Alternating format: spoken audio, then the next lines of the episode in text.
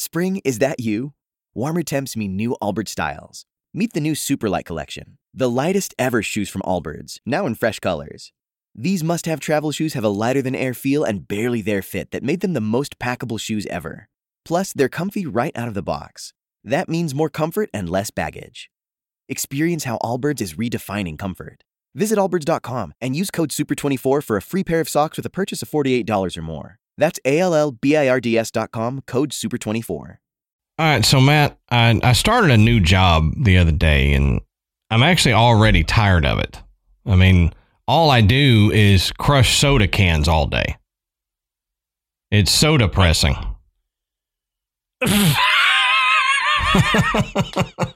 Why didn't I see that one? I mean, I'm like, I'm fixing, to, I'm fixing to answer you because I thought I, I, need to answer to get the punchline. And he's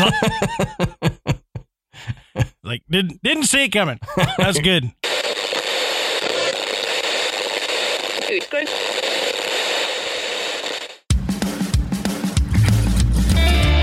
Good evening, everybody, and welcome to the graveyard. Thank you for joining us tonight. My name is Adam. And my name's Matt. Now, pull up a tombstone or settle into your casket and get comfortable because this is Graveyard Tales.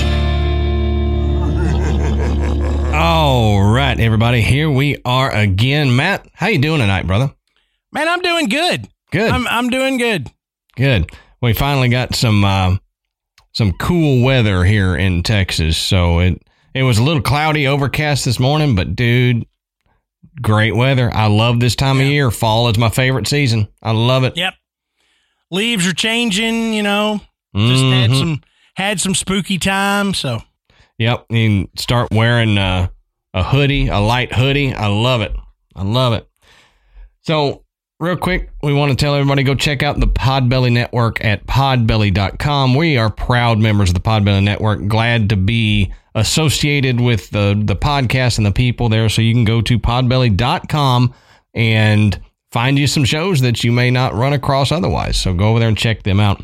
Um, we also want to thank tonight's sponsors, HelloFresh, and a new one, Storyworth, and we'll talk about them shortly.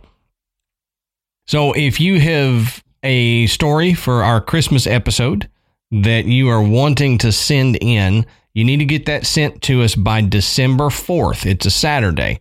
That gives us time to get them all together and and get them set up and read through them and record the episode. So December 4th, if you haven't sent in your story, then do it by then. And Matt, if, if this is their first episode of Graveyard Tales, first of all, hello. Thanks for joining us. Um, but tell them what we do, man. Well, every Christmas, uh, Adam and I like to um, bring back that that old Victorian tradition of reading ghost stories by the Christmas Eve fire. Right. And you know, it was it was a really big tradition. You know, it was a time of year where people thought about loved ones who had passed. You know, maybe maybe uh, this was the first Christmas without one. Um, I mean, it's in that And- song, man. Scary ghost stories and tales of the glories of Christmases long, long ago. That's it. That's it. And so, you know, that was a common thing to sit down, share ghost stories around the Christmas Eve fire. So that's what we're going to do. Right. So send send in your stories, um, you know, personal experiences, weird things that happened, you know, some old ghost story that your grandfather told you, um, anything like that. We we want to we want to see it, we want to read it, and we're going to read them on the show. Um, and and you guys, you, you've been made this show bigger and better every year, Oh, yeah. and we expect that this year is going to be the same. Yep. So we tell you our scary stories all the time. So it's time for you to tell us yours. So we tell you ours, you tell us yours, or something. However that saying goes, something like that. Um, while you're on the internet sending us those stories, go give us a rate and review on iTunes. That really helps us out. It brings us up the charts. For some reason, their algorithm um, is set to where if you get a certain number of five star reviews and people saying something on those reviews, then it bumps you up and they suggest you to other people. So, Matt and I are always wanting to grow the graveyard. So, do us a solid and go over there and rate and review us. That way, more people can find us. They can, you know, maybe get randomly suggested, here, go listen to these two idiots. And then they listen and they enjoy it. So, do that. Give us a rate and review.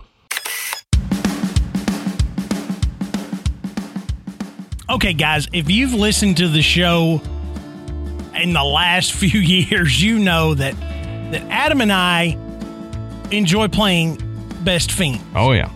And it's it's one of those great um, match puzzle games, but with a, a twist. It's not the typical game, and it, it all the other ones are just variations of the same thing, but Best Fiends takes it to another level. So you can stop crushing the same old candy and try a puzzle game with something fresh. Now, with Best Fiends, you're going to play through a real storyline with good guys, which are the fiends, and the not so good guys, the slugs. And your fiends will start out as little baby versions of themselves. And the more you play, the more fiends are on your team and the more powerful they become, which helps you solve increasingly difficult puzzles as you progress through the game. That's right. And, you know, it's an action packed adventure and brain boosting puzzle game kind of all rolled into one. And I think that's why our ladies are a lot better at it than we are. Um, our brains are not as boosted as they should be, uh, or as boosted as our wives are, because they are killing it. And Matt and I, we love playing it, but we're definitely not as skilled as Ashley and Amanda are. They can they can rock it out, and I find myself a lot of times going, um, Ashley, can can you help me kill these slugs, please? I, I need help killing slugs and she does, and she helps me move right along. Uh, but they add new content all the time. So my ADD butt is never bored because it's always something new, different things for the season. They're adding new puzzles, so I'll never run out. I will never have to stop asking Ashley to help me, is basically what I'm saying. Um, so if you want to get in on that, then you need to download Best Fiends free today on the Apple App Store or Google Play. Remember, that's friends without the R. It's Best Fiends. That's right. You can download Best Fiends free today on the App Store or Google Play. That's friends without the R, Best Fiends.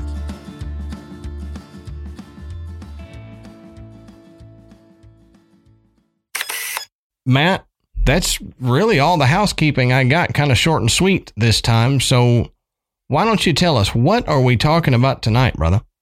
Okay, so tonight Adam and I are going to look into a a strange, odd, weird, how, whatever you want to call it, whatever adjective you want to put on it. Mysterious. Yes, mysterious uh, chain of events that have occurred along the 37th parallel.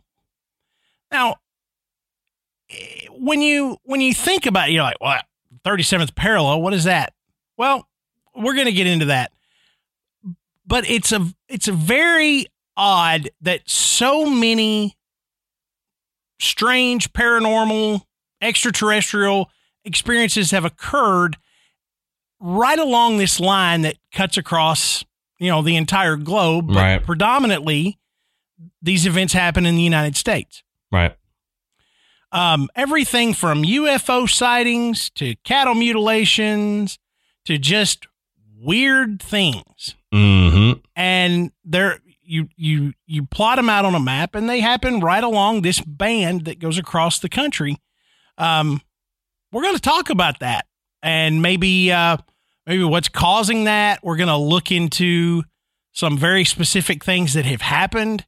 Um, along the 37th parallel. So this is this is going to be interesting. If you're not familiar with stories about this, you're going to enjoy this. Yep.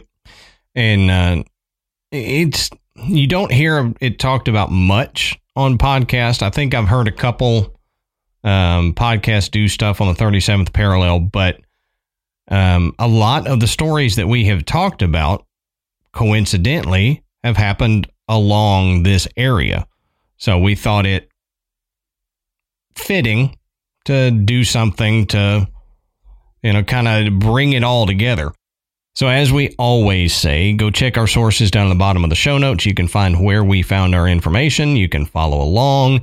Um, you can find more out about the people who did this research that um, we have collated and all that. So, go over there, check our sources, bottom of the show notes.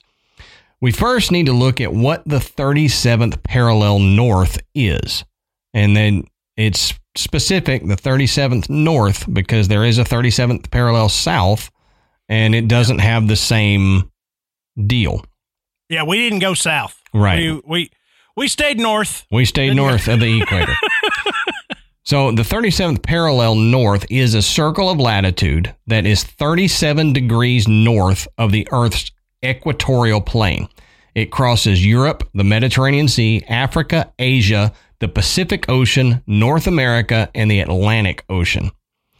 And that what we're going to be talking about, the 37th parallel is the center of this band that we're going to be talking about. And it may drop a few degrees south or a few degrees north of it.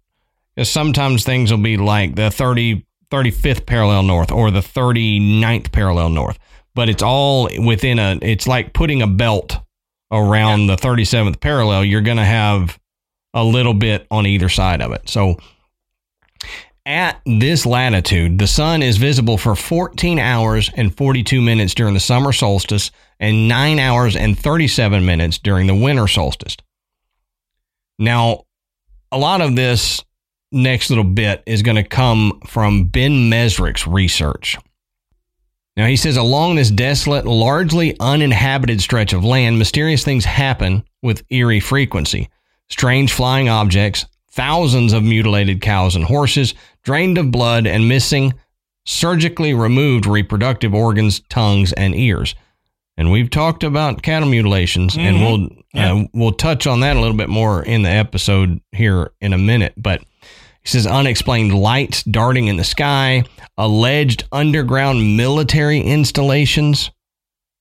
Yeah, which is that's kind of cool and and there's some that I've got on our list for us to talk about Matt that uh, they're they're on our topic list because I I like these supposed military installations. Now the location of so many UFO sightings and cattle mutilations has also apparently been the latitude of choice for government bases and American Indian holy sites, Mezrich claims.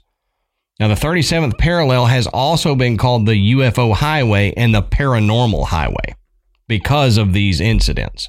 Yep. This next bit comes from Gaia.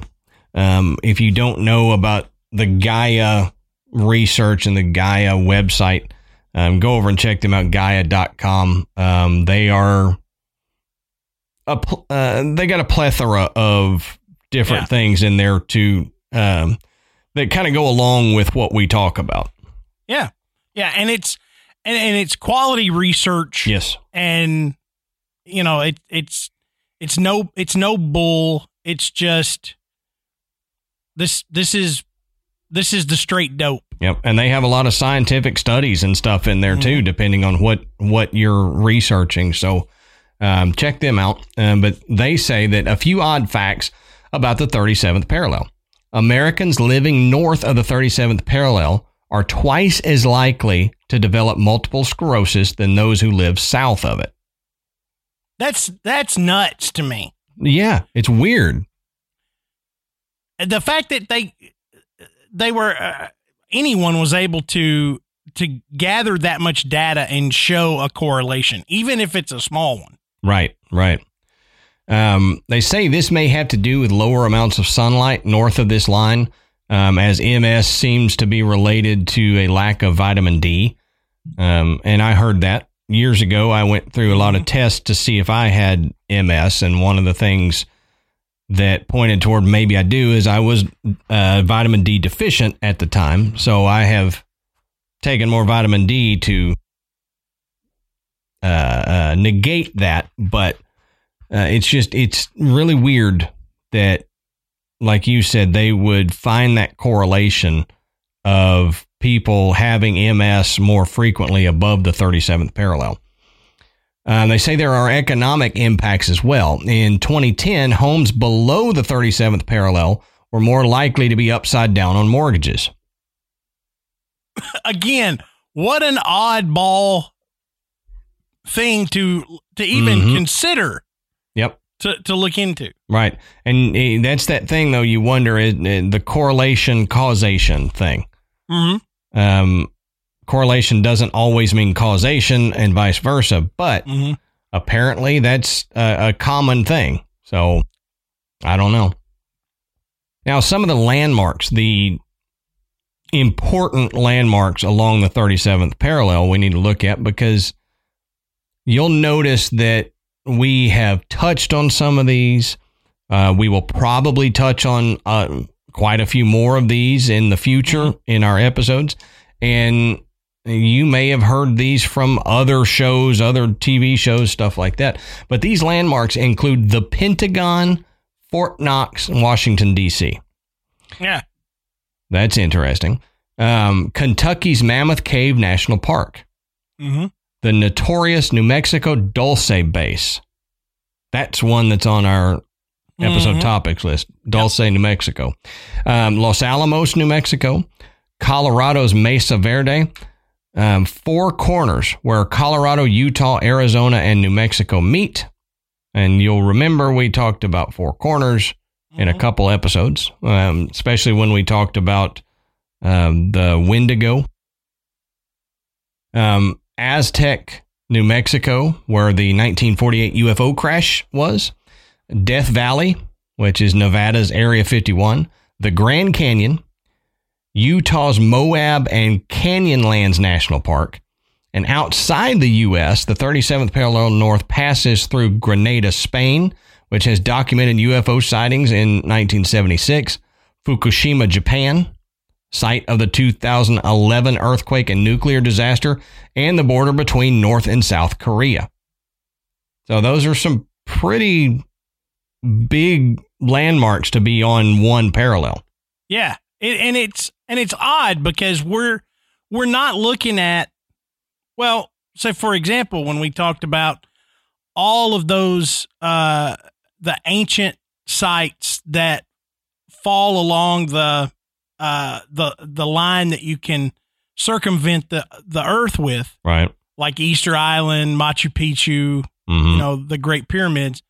Um you know they're they all have at least that in common it's an ancient uh site eh, but these are very unique because we have we have natural geography mm-hmm. you know mm-hmm. we've got man-made structures and we've got um UFO you know, crashes UFO crashes we've got government uh you know major government uh, locations. Mm-hmm.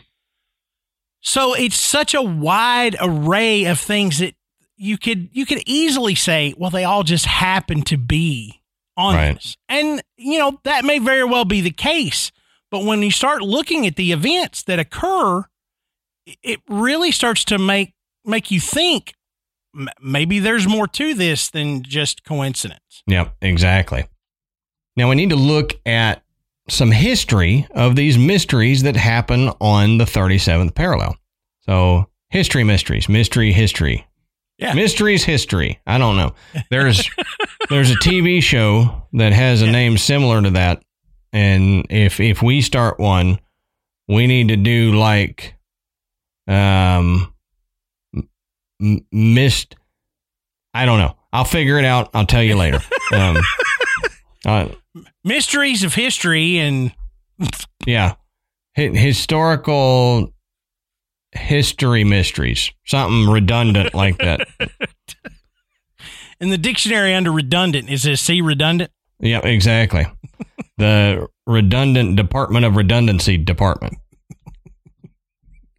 So, uh, anomalies along the 37th parallel have been reported since the 19th century and earlier, if you include reports from indigenous people. Now, the, the Joplin spook light, also called the Tri State spook light, and the Ozark spook light, was first noted in 1836. It was seen by native people on the Trail of Tears in Missouri and Oklahoma. Oh my God. It just hit me when you were reading the, the Joplin spook light. I thought, also called, and I was like, oh, well, maybe they decided that, you know, spook light wasn't the best term. And they're like, no, we just turned it to the tri state spook light. Yeah, we just keep doing that. 14 Like, times. You could you couldn't come up with something better than spook light. Yeah, you could do the Joplin Crazy Light, the Tri State Floating Light, um, the Ozark Creepy Light, something. They just kept it. It's like, oh my god! I remember this joke my mom told me when I was a kid. Said about this guy went to uh went to the courthouse to change his name, hmm and the judge said, "What's your name?" And he said, "Uh, Bill Lip." he said, "Wow, I I probably would want to change that." He said, uh, "What do you want to change it to?" He said, "Joe Lip."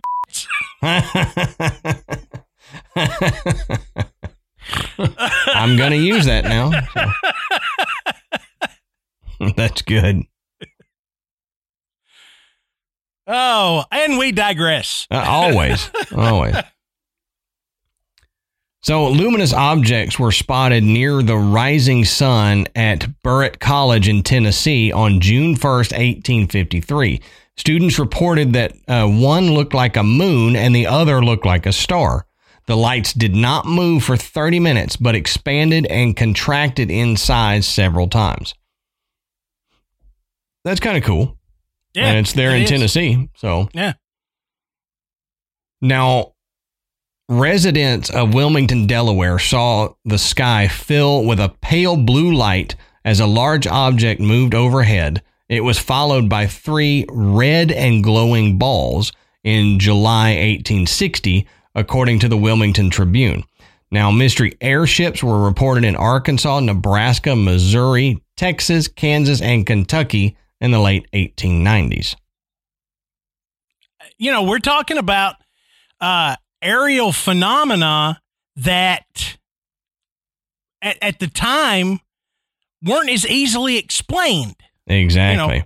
You And know, that's- now it That's why I want to I want to di- us dive deep into that because that is something that has fascinated me for uh, for a while. The the the time frame. Yeah. Why we're seeing them at that time. You Yeah. know, like you said, it can't be explained by oh, that's Joe Schmo's um uh, uh, drone out there. Or you know that that's just a, a light aircraft. They didn't Yeah. have that. or a weather balloon Yeah. or any of the other common explanations we've gotten since about you know the 1930s. Yep. Okay, so this these sightings predate you know those events, you know, by a good, you know, anywhere from 50 to 70 years. Yep. When when things flying above your head just weren't common. Mm-hmm. Um so yeah, I'm, it's totally interesting that these kind of descriptors which we see currently Yeah. you know, we we've got a lot of places that we've talked about that have mysterious lights. Um, they're very similar. Oh you know, yeah. we have similar reports in 2021 that we had in 1860. Yep. Exactly. Now, native people all have ancient quote star people stories. Uh, many tribes, including the um, Dine D I N E, uh, the Navajo. I'm not sure how you pronounce that. I apologize, but the Navajo. I, I think I think they're kind of the same. Yeah, yeah. Um, it's it, the the Dine and the Navajo are are the same. I just don't know how you correctly pronounce I that. I don't either. I'm unfamiliar with it. so if you speak Navajo and you can tell me how to pronounce that, please do. Um, I don't like being that ignorant. I'm pretty ignorant, but I don't like being that ignorant. That's right. There's a line. There's yeah, there's a there's an ignorant line, and I don't like to cross it.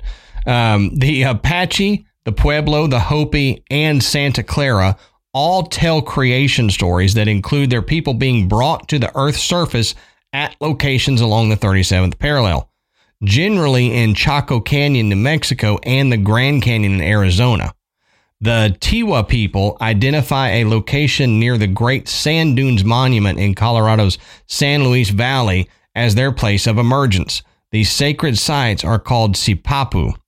Um, and that is another thing that has has fascinated me for a while.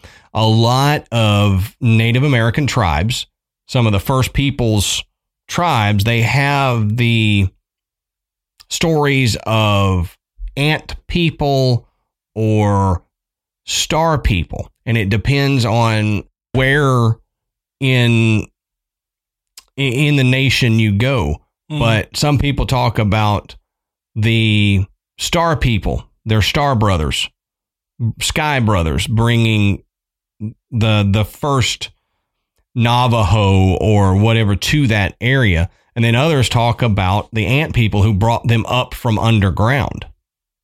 Yep. So it's it's fascinating, and it's fascinating that a lot of these sites of the first emergence happen within this 37th parallel band. Yeah, for multiple tribes. Yes. Um, you know, it, it, it's one thing for these these different tribes to have a similar creation story, but it's another for different tribes to have, you know, these sacred sites or these sipapu mm-hmm. all along that region of the 37th parallel. Right, right. It it really makes you wonder. Um, I I don't I don't have a good explanation like a debunking explanation for why that would be. Yeah, I, I don't either, but we've had other other Native American stories um, that really show that regardless of tribe, there was a connection to the earth.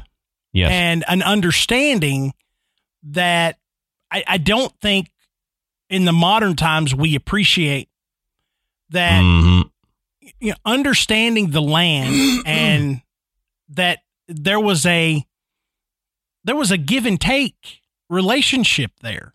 Mm-hmm. Not that there is not, there isn't now. It still works that way. I just don't think you know we consider it as often as we should. Right. Um, but the idea that you know the the land will provide for us, we must provide for the land as well, and that allows you to understand more about you know, energies associated with the earth, mm-hmm. you know, mm-hmm. um, different, you know, physical traits of, of different geography, you know, learning that and appreciating it and then applying it, um, whether it's constructing a sacred site, whether it's knowing where to plant, um, whether it's knowing where the best hunting will be, or you know, being able to to shelter yourself from you know weather trends.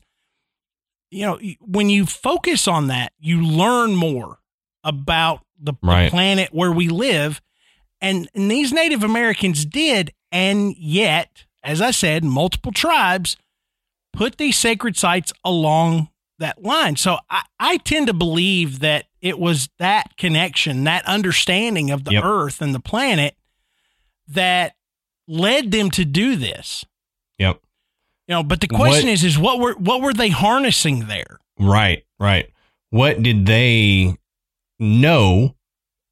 What did they feel, or what could they tell that we don't nowadays because we've lost that connection?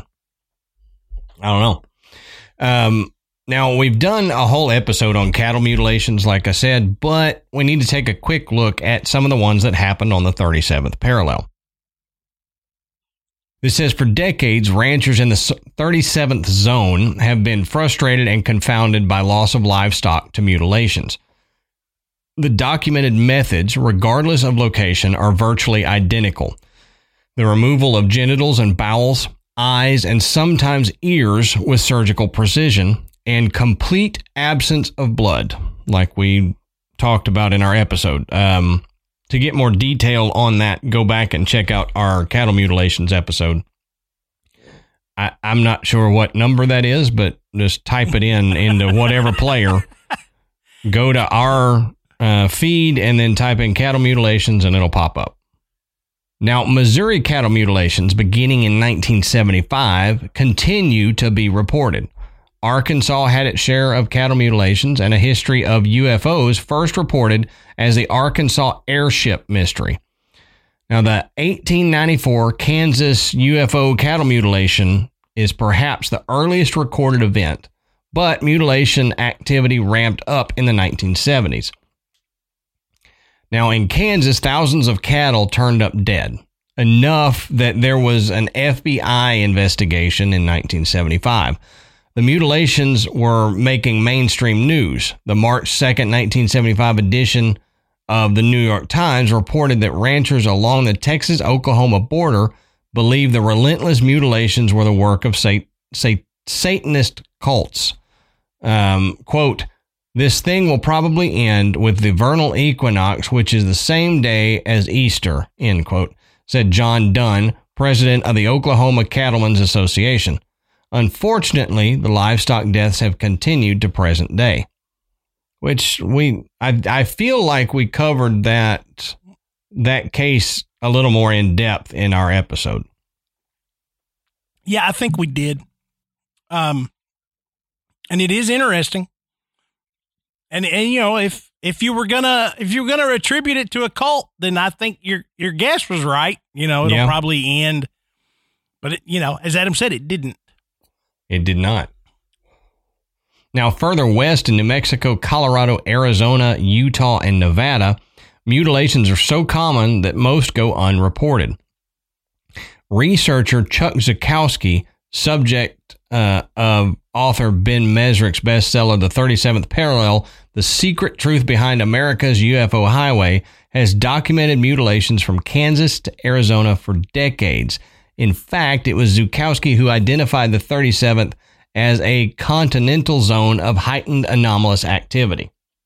No matter how many cases are reported and documented or who investigates them, the mutilations continue unabated for unknown reasons by unapprehended perpetrators.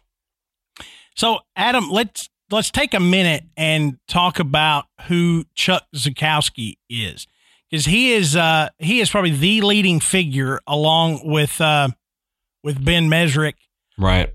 on the strange events along the 37th parallel.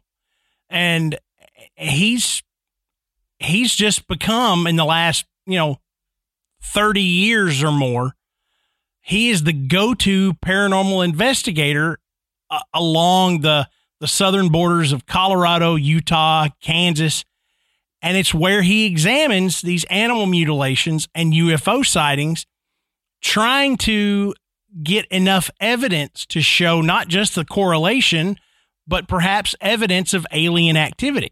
Right. Right. Now, it's interesting because in 2011, you know, Zukowski was actually fired from his job uh, as a reserve sheriff's deputy with the El Paso Sheriff's Department as a result of, and this is a quote, a result of conducting paranormal and unidentified flying object investigations into animal mutilations and refusing to refrain from conducting paranormal and unidentified flying object invest- investigations, which could be viewed as a conflict of interest. This was from his termination letter. I I like this guy. I, Yeah. I he's like, screw it, I'm gonna keep doing it. That's that's exactly right. That's what he did, and uh, now I think he's um he's like a microchip developer, um something like that. But this is you know that's his that's his paying job. Yeah. you know, which allows him to continue and and do this research.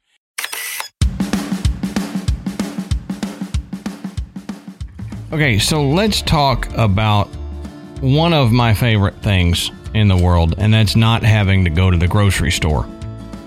I I still have to go occasionally, but HelloFresh has helped me not have to do it as often. I had to go today, and the whole time I was thinking, you know, Good thing I got HelloFresh waiting for me at home, so I don't have to pick up all the annoying ingredients that I've got to to make dinner tonight. I just open up the box and go. But HelloFresh is a meal delivery service, and with them, you get fresh, pre portioned ingredients and seasonal recipes delivered right to your doorstep.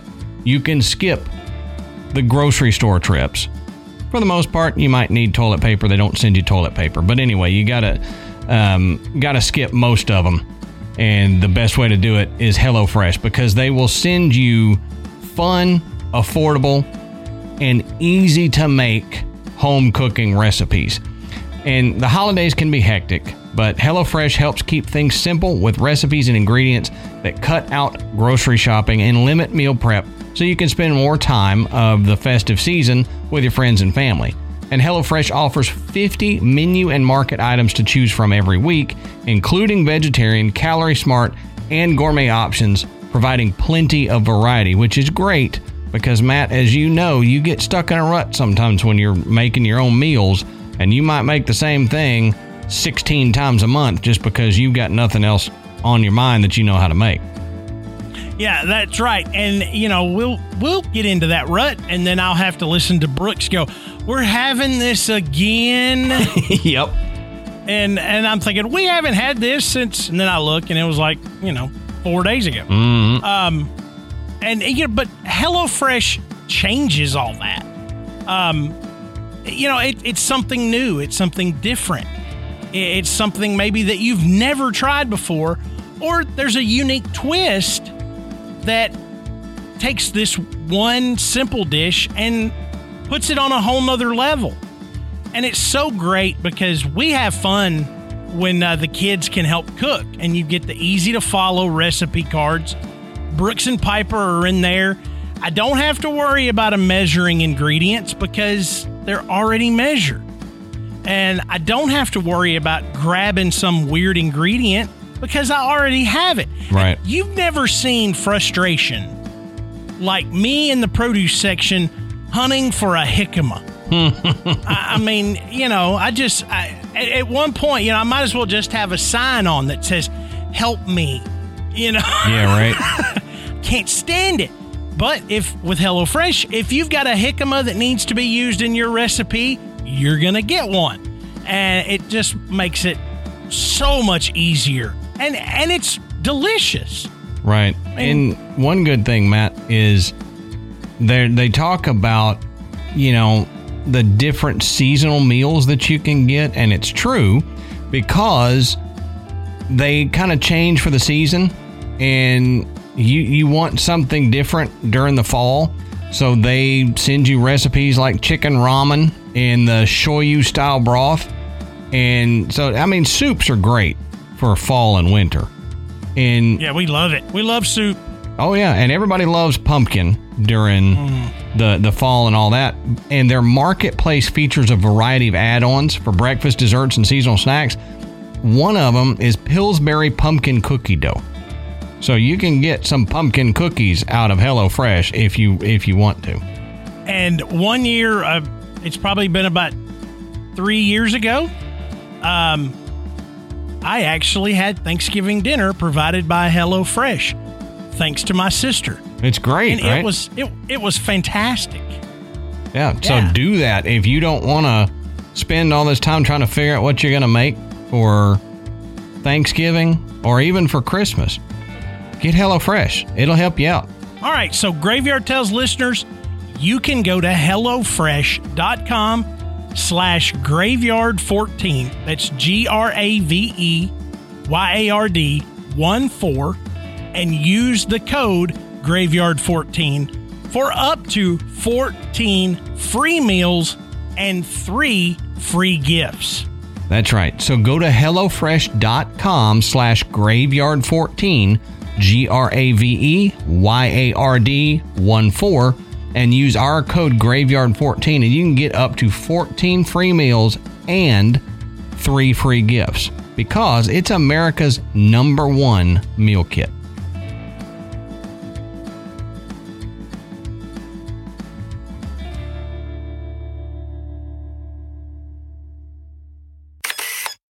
and you can um, you can watch uh, Chuck and his son Daniel uh, on their investigations on the 37th parallel on Travel Channel's Alien Highway, which I, if I'm not mistaken, came out in 2019.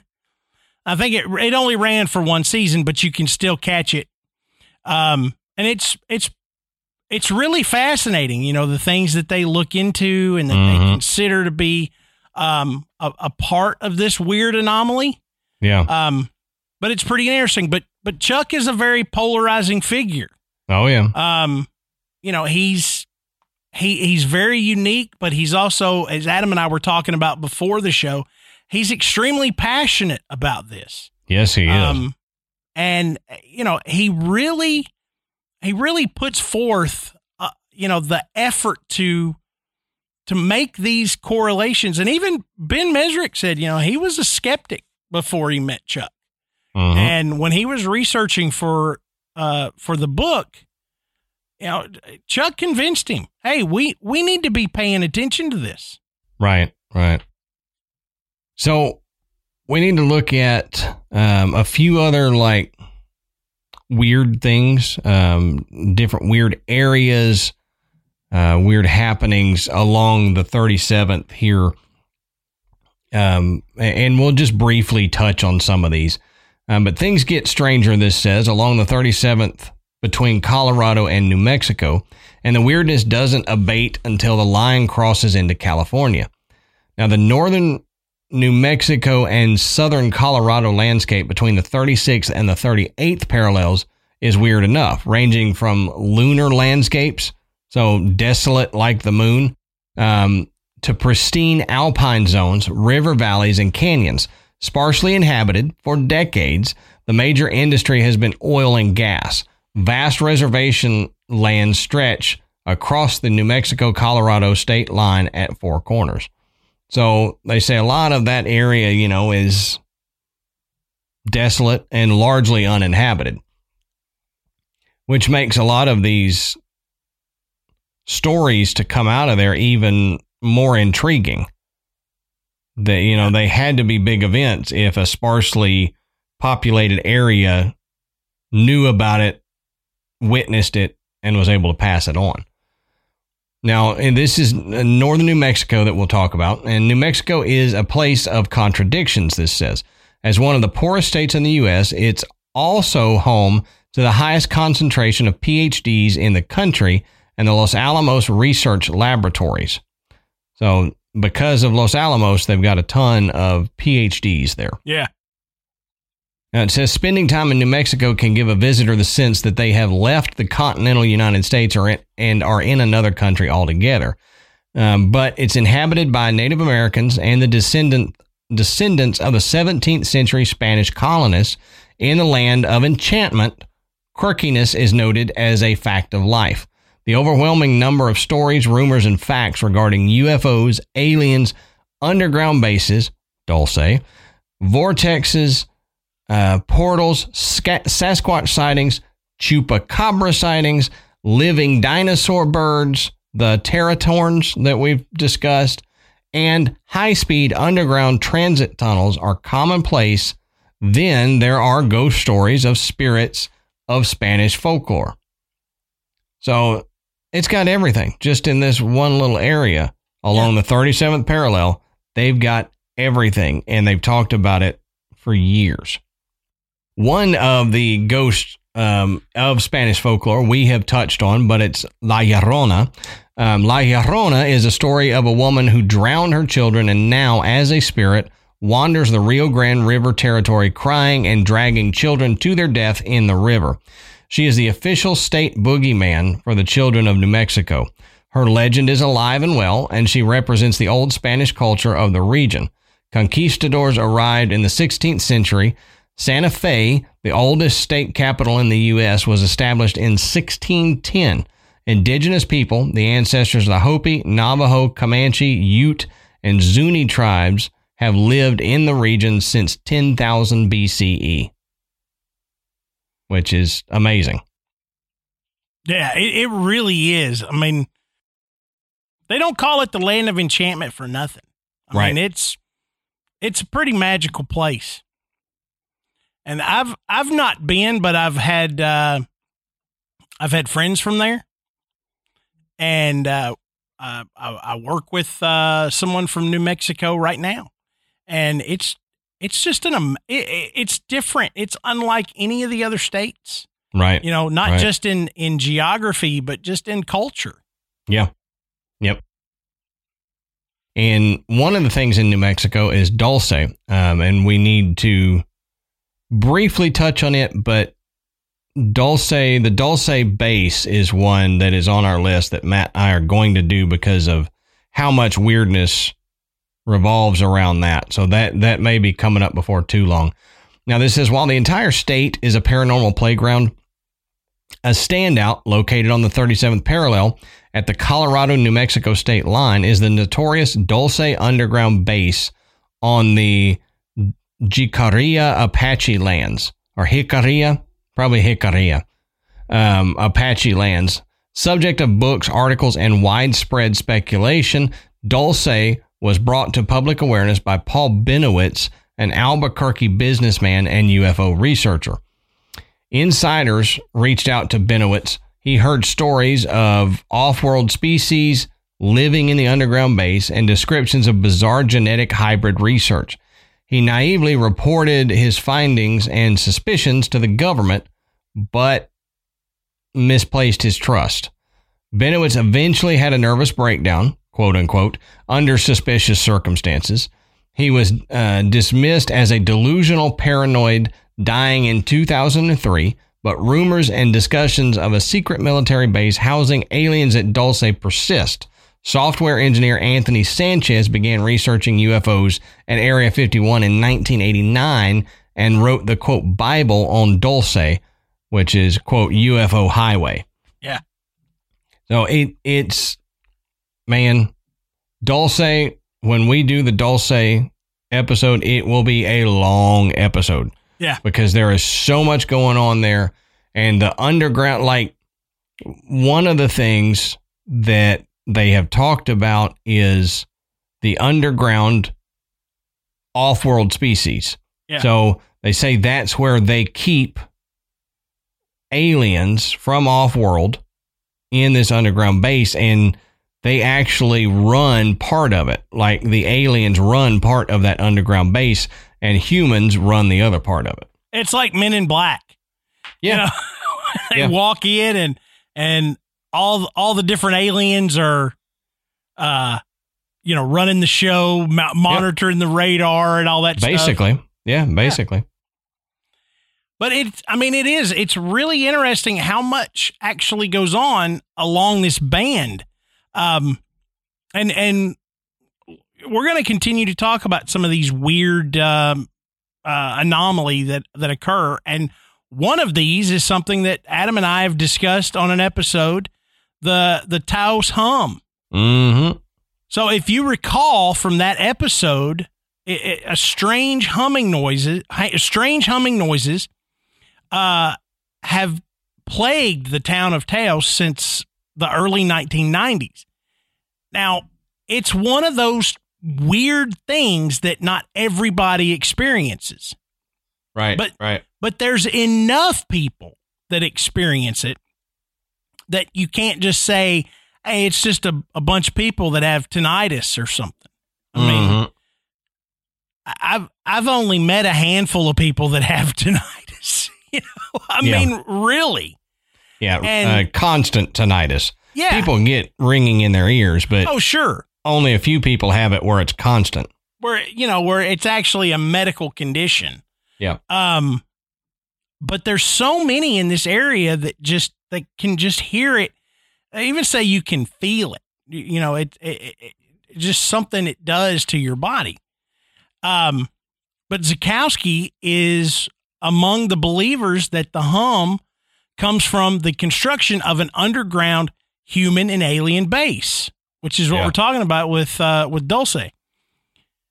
Uh, residents they they find the noise annoying. Some report that it causes dizziness, insomnia, sleep disturbances, and headaches. And researchers have determined that about 2% of the population in Taos were what they call hearers. But there's been no evidence to prove that the humming really exists. Okay, other than the reports of the people that can hear it. Now Zukowski went there in '96, but he said he and his family couldn't. They they couldn't hear it. Yeah. Okay, but they Yeah. talked to plenty of people that could. They're going, "Eh, dude, it's happening right now. You can't hear that. right. It's driving got- me nuts. Yeah. Now, uh, along with this, there there has been just tons of UFO sightings. So I'm going to touch on several of these, um, and and it's amazing how how they occur right along this area. Um, but this one, uh, this one came. This was an anonymous report from Wichita, and and this person claimed to have seen a UFO quote radiating its own light on May 29th of 2011. Now the report says that this person said I saw a light in the sky. The only way I can describe it is that the light was different from a star.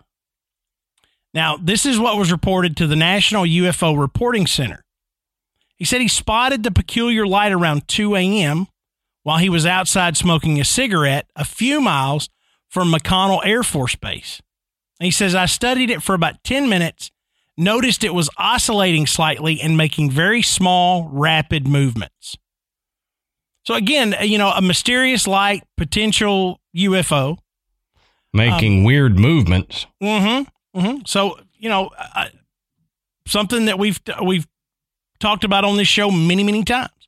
Mm hmm Now, the next one goes into Piedmont, Missouri, which has its own it's its own thing. You know, we could we could talk about Piedmont for a show, but since February of 1973, hundreds of Piedmont residents have reported seeing flying objects and mysterious lights in the sky. A local high school basketball team supposedly witnessed a bright shaft of light beaming down from the atmosphere and noticed an object hovering in the distance. Hmm. It's the it- it's the uh, the tracker beam that you know Yeah, right. pulls up the cattle. Yeah. I, man, that just reminded me. There's um, pictures that just came out of Skinwalker Ranch. Have you Oh, seen yeah, these? Yeah. Where there is a blue beam going from sky to ground coming out of the Skinwalker Ranch area. I saw them. Amanda said they were filming a movie out there. They've got a documentary going on. Um, yeah, yeah, I knew about that- that, and and that may uh, be related. yeah. But that- yeah, it, it looks cool. Something. Yeah. It's weird looking. But you know, as the sightings continued in Piedmont, the resident length. the residents started to gather at a nearby landfill to watch the lights together. This is according to Zukowski. Why they chose landfill, I don't know. I, you know, pick somewhere that smells a little bit better. I was gonna say I, I'm smell sensitive. I would have picked a different spot. Come on over here. Put yeah, put your lawn chair right there. Just Yeah. kick all those empty cans and bottles out of your way. Just just bring a, a blanket. I mean, all the trash underneath you will cushion it, and Yeah. Lord.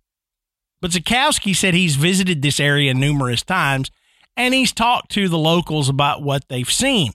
Now, the most recent time he was there, he said he talked to two women who actually saw the craft associated with the lights.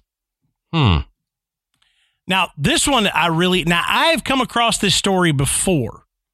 Um this happened in 1941 in Cape Girardeau, Missouri. A Baptist minister was called to an apparent plane crash to perform last rites for the deceased. But when he got to the crash scene, the minister supposedly didn't see any humans.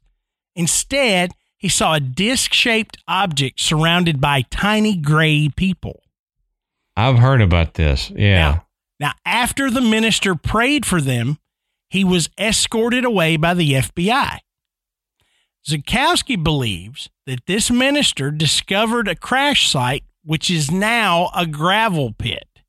huh? So the gravel pit has destroyed any uh, topography evidence of a crash. Right. So yeah, I I'd come across Not an accident. I don't Yeah. think. Uh-uh. No, it just you just decided to build a gravel pit right here. This Hey, is the, uh, this is the best place, huh? Yeah, we uh, let's just put a gravel pit in here, Bill. Yeah. Why put it here? There's a better spot. No, no, no, no, no, no. We got to put it here. Got to put it here. How do you get rid of evidence for uh for a crash of a UFO? Dig an enormous hole. yep, exactly. just rearrange the entire landscape. Yep. Now, uh, Captain Thomas Mantell was pi- was a pilot for the Kentucky National Guard in 1948 when he received orders to fly after an unusual aerial object. Now, the 25 year old pilot took off after the crash in a P 51 Mustang fighter plane. Supposedly, as the story goes, he crashed and died as he pursued the UFO. Now, believers say that Mantell reported by radio that he could see tiny creatures in a mysterious aircraft. The Air Force announced that his death was as a, was a result of oxygen deprivation and that he was chasing after the planet Venus. So I, I mean, you know, we know that Venus is is bright in the sky. Um, it's often And mistaken used. for a scar, for a scar, And- for a star. Lord, I it's used a lot. No, uh, it's used a lot uh, by skeptics for Yeah. People who were thinking they were getting a UFO, but it was just Venus. And it's like, well, I don't think Venus is five feet from me. So, but that's fine. Well, you know, it's it's it's easy pickings. I mean, Mhm. you know, you you've got a pilot in a plane. There's a lot of things that can happen in flight that would disorient a pilot.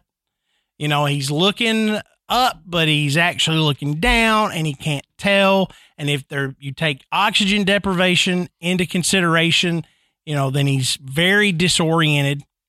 I mean, eh, that that's an easy explanation, and and I'm sure it has been responsible for plenty of crashes. Probably, yeah. Okay. But on this particular one, it, it may not have been. And Zukowski believes that the announcement from the government was an attempt to keep real information from the public, Right. which, you know, the government doesn't tell us the whole story. I mean, What? I can't believe that. You're kidding. Now, on December hey, 10th, did y'all know the government lies to us?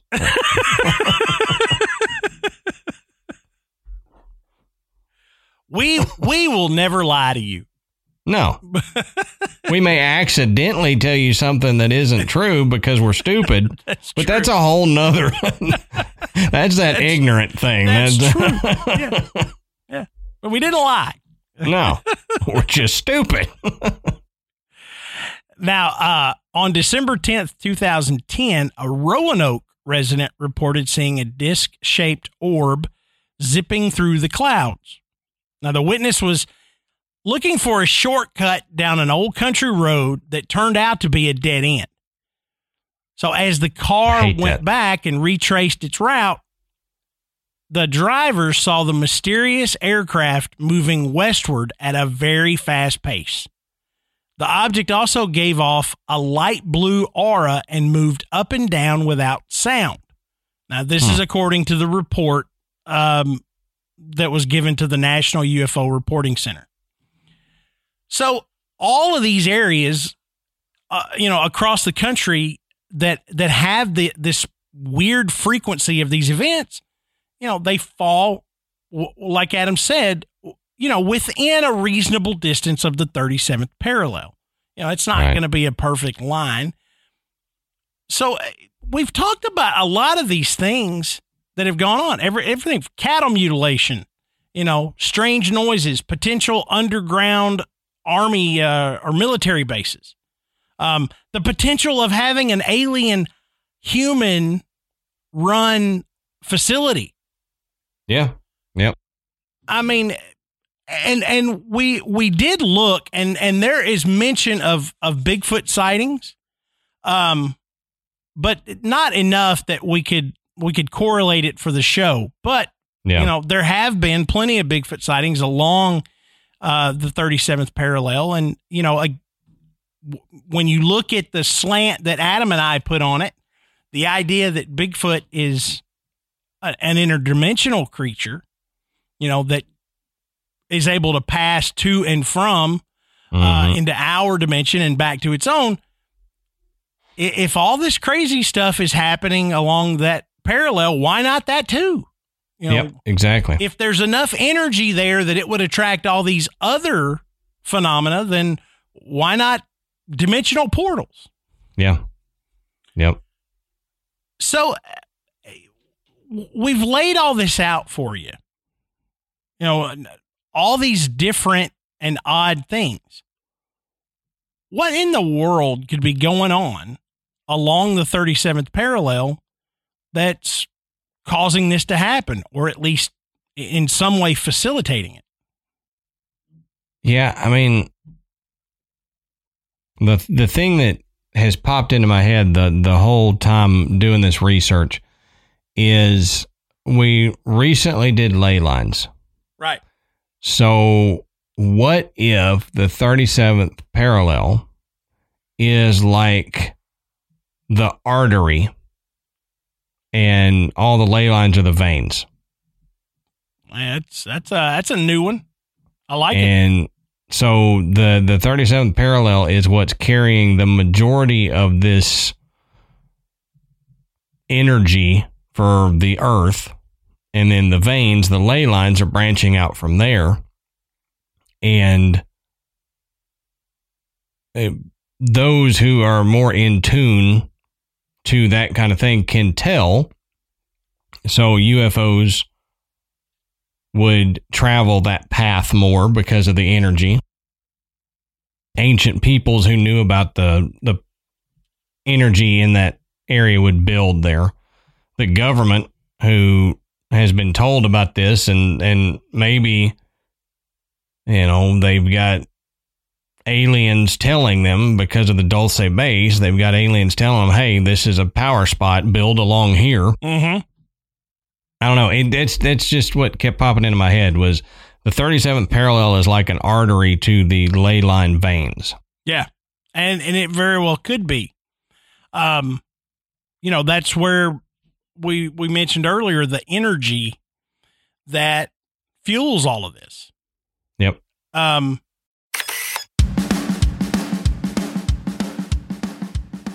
Adam, let's take a moment and talk about one of our newest sponsors to Graveyard Tales, and that's Storyworth. Now, this holiday season, I want to give a gift to my family and my loved ones that makes them feel special and unique, just like our relationship. And that's why I'm giving everyone I care about Storyworth. A Storyworth is an online service that helps you and your loved ones preserve precious memories and stories for years to come. It, it's a thoughtful and meaningful gift that connects you to those who matter most. Every week, Storyworth emails your relative or friend a thought provoking question of your choice from their vast pool of possible options. Each unique prompt asks questions you've never thought to ask, like, What's the bravest thing you've ever done in your life? Or if you could see into the future, what would you want to find out? And it's pretty cool because I sent this to my grandmother a little while back. And they have those questions, and they have questions like, What were your grandparents like growing up? Or uh, what was your first boss like? And, you know, that's questions like the what were her grandparents like? That would be my great great grandparents that I never got to meet. So those are very interesting things to learn that I've heard stories here and there, but you know, to get her to give you a detailed version of that is pretty cool. And she got one the other day that was what was your first boss like? And she so hilarious. She's an old Texas grandma and she goes, now, Ad, I, Adam, I, I, I don't know if I want to answer this. I don't like speaking ill of people, and I don't want to. I, I don't want to talk bad about him on this thing where it's going to be saved. And I said, just say what you feel like saying. You can keep it short and sweet if you want to, but you don't have to talk bad about the man. she was just so worried about something written down where she's talking trash about her first boss. I'm like, you know what? That's okay because we all talk trash about our boss occasionally. That's right. That's right. And if you don't talk trash about your boss, you're either a liar or self employed. That's all I can Yeah. say. So eh, the re- the reason she was so worried about it is because um, it, it's not just an immediate re- um, answer to the question. Because after one year, Storyworth will compile all of your loved ones' stories, including photos, into a beautiful keepsake book that you'll be able to share and revisit for generations to come. So after the year of her subscription, all her answers will get bundled up in a book, and then we'll get the book and we get to keep it. So long after she's gone, we've got her answers in her words to these questions. And I think it's great because kind of helps you as you read through them, and helps you connect with those people, um, no matter how near or far apart they are. And, you know, you don't have to give it to your grandma like I did. You can give it to your dad, your mom, you can give it to your brother or sister just to kind of find out maybe stuff that y'all didn't talk about because you thought, well, I grew up together. I don't need all this extra information. But as we get older, Matt, we realize these stories are going to go away. And you may not remember every detail. So this Yeah. way, it helps you remember all those little details. And, you know, for my kids, there is an 11 year difference between Yeah. my oldest and my youngest. And I assure you, when those two talk, when they're adults, the, the stories they tell about mom and dad are going to be totally different Oh, yeah. because we were different. You know, I've always said, first kid, you know, you sanitize everything, you clean everything else. Fifth kid, I just yeah, I just brush it off on your pant. Yeah. Just Yeah, blow the dirt fine. off of it. You'll be fine. That's right. Should should be fine. Should be fine. yep. So it it it will be interesting no matter who you send it to. You will get interesting answers, and I promise you, you're gonna enjoy this. What, so what an amazing keepsake. I know it really is. So with Storyworth, you know, we're giving those that we love a thoughtful personal gift from the heart and we're preserving their memories and stories for years to come like we said. So if you want to do this and we recommend that you do because this is a great time to do it right here at the holidays and you don't have to go out and search the stores trying to find something to give people. Um, all you've got to do is go to storyworth.com. That's S T O R Y W O R T H dot com slash grave, G R A V E. So storyworth.com slash grave, and you can save $10 on your first purchase. Yeah, so that's storyworth.com slash grave, and you can save $10 on your first purchase.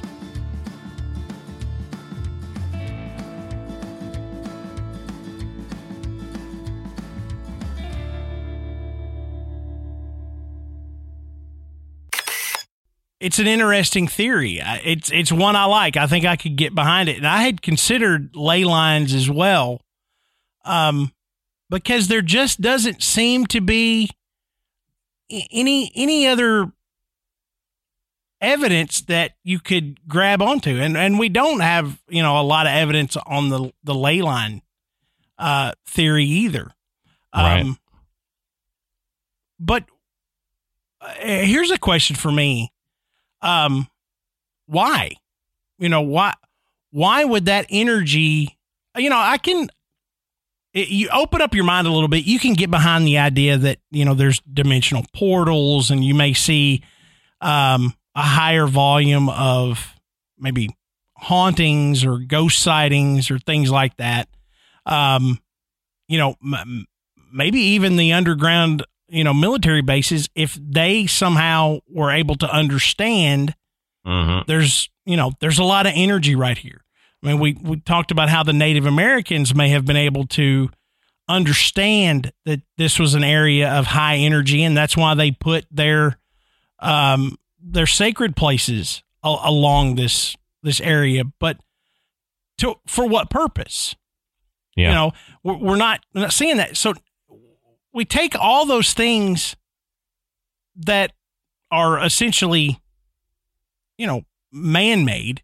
You know, we're going to build these sacred places. We're going to build these bases. We're going to report, you know, seeing ghosts or strange phenomena. But now we're we're saying not only is it so powerful for that, it's powerful enough that it somehow attracts alien activity. Right. And you know when you when you break down the numbers, I think you know there's been a lot of people that will say that will contradict Zukowski saying that there's it- when you look at the numbers, it really doesn't add up that there's more here than anywhere else Right. but there's there's plenty of them to to look into and then you just stack that on top of all the other stuff I, I, it it becomes amplified then Yeah, I don't think it's you can say just because of one thing, like Right. just because of the UFO sightings, or just because of the the the legends from the ancient peoples about where the star people brought them down, or or whatever.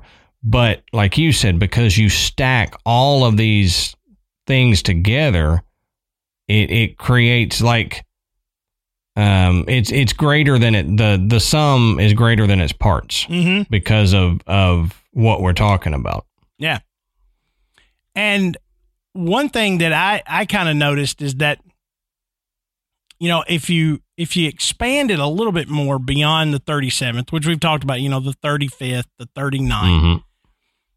you you begin to to inch north just north of the 40th parallel and we're talking about the area in um in in the Chicagoland area that we just discussed with flying humanoids. Right. So I mean it's Right. it's not exactly in that band but it's very close. Close enough. You look at it globally yeah. and you, know, you you start considering that, then you really begin to wonder in the heck is going Mhm. on. Um, you know the the Michigan, the Lake Michigan Triangle is right there. Yep. It's just, you know, if we took another hunk of the country, we could probably find a lot of paranormal activity in one area, whether it be UFO sightings or haunted locations or anything like that. We, we could dig them up from, you know, just taking one chunk of the country and saying, let's look Sure. at this. Sure. But I don't think we would find the the correlation to events in another chunk like we do here. You know, like we're talking about, you know, stretches all the way from Nevada, you know, up into you know, Washington D.C. Yep. You know, Virginia, West Virginia, which, you know, West Virginia, you know, it's it's nuts up there with that place is a paranormal paranormal, yeah. So you know you i just don't think you can deny that there's something about the 37th parallel that makes things kind of weird Yep, exactly. And and like you said, you can't deny it, but I don't think we can put a specific reason on it. Like uh, even with ley lines, we could we can say that there's more energy traveling along these lines, and that's the theory. But there's not a theory for the 37th parallel like that the theory that I had, I just came up with based on our ley lines Yeah. episode. Yeah. I, I I haven't seen anybody say, well, here's why I think the the 37th parallel is this way is because of blah blah blah. They they haven't found anything yet. They just have gotten the data and put the data down and looked at it and said, okay, here's everything that's happening. But they haven't speculated on why. Yeah. and one thing we haven't touched on in regards to to ufos is the fact that we have so many reports of these sightings out over the Pacific Ocean and the reports where it actually appeared that a craft was going, you know, down into the water, Into yeah, making you kind of believe, well, maybe the aliens, you know, quote unquote aliens aren't coming from outer space. They're actually Yeah. coming up from the bottom of the ocean.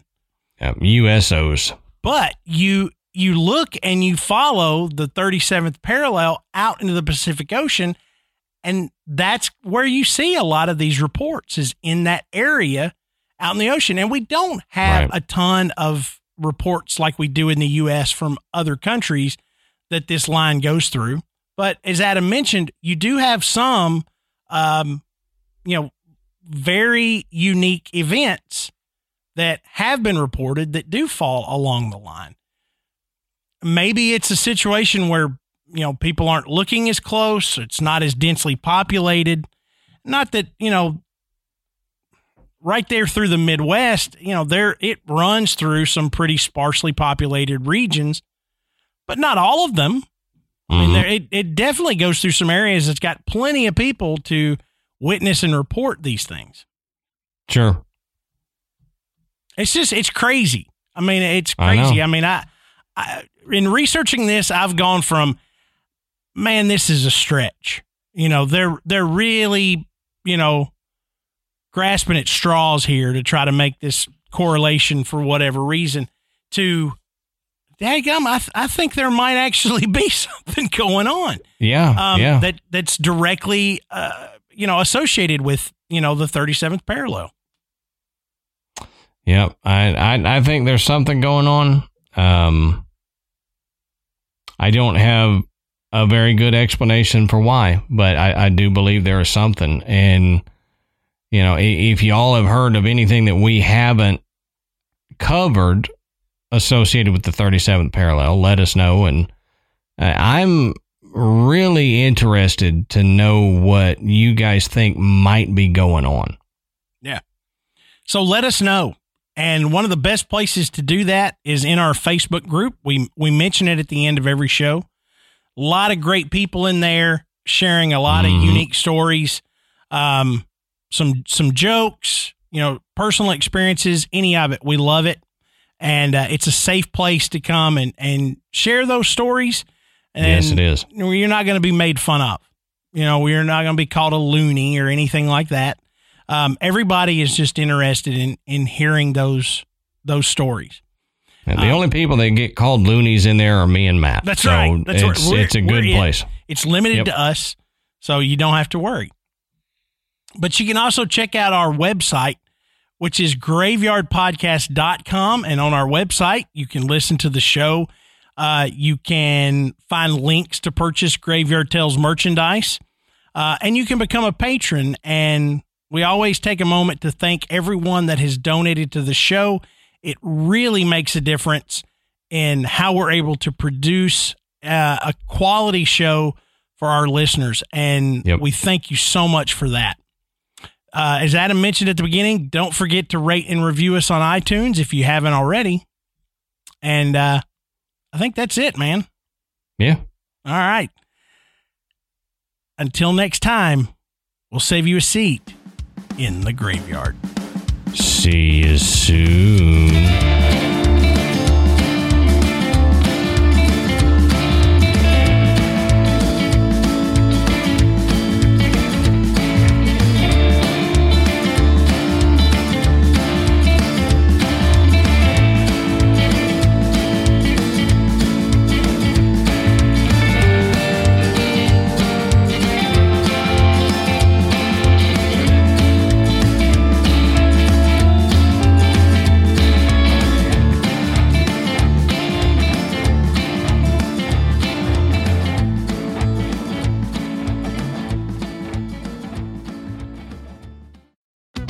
Join us today during the Jeep Celebration event. Right now, get 20% below MSRP for an average of 15178 under MSRP on the purchase of a 2023 Jeep Grand Cherokee Overland 4xE or Summit 4xE. Not compatible with lease offers or with any other consumer incentive offers. 15,178 average based on 20% below average MSRP from all 2023 Grand Cherokee Overland 4xE and Summit 4xE models in dealer stock. Residency restrictions apply. Take retail delivery from dealer stock by 4 1. Jeep is a registered trademark. With LinkedIn Jobs, we tap into a network of more than a billion professionals to help you find quality professionals quickly and easily for any role you need. Marketing wizards? Found them. Software engineers? Found. That project manager I could never seem to hire? And found. LinkedIn Jobs quickly matches your roles with candidates with the right skills and experience. In fact, 86% of small businesses get a qualified candidate within 24 hours. Post your first job for free and get started at linkedin.com slash spoken. That's linkedin.com slash spoken. Terms and conditions apply.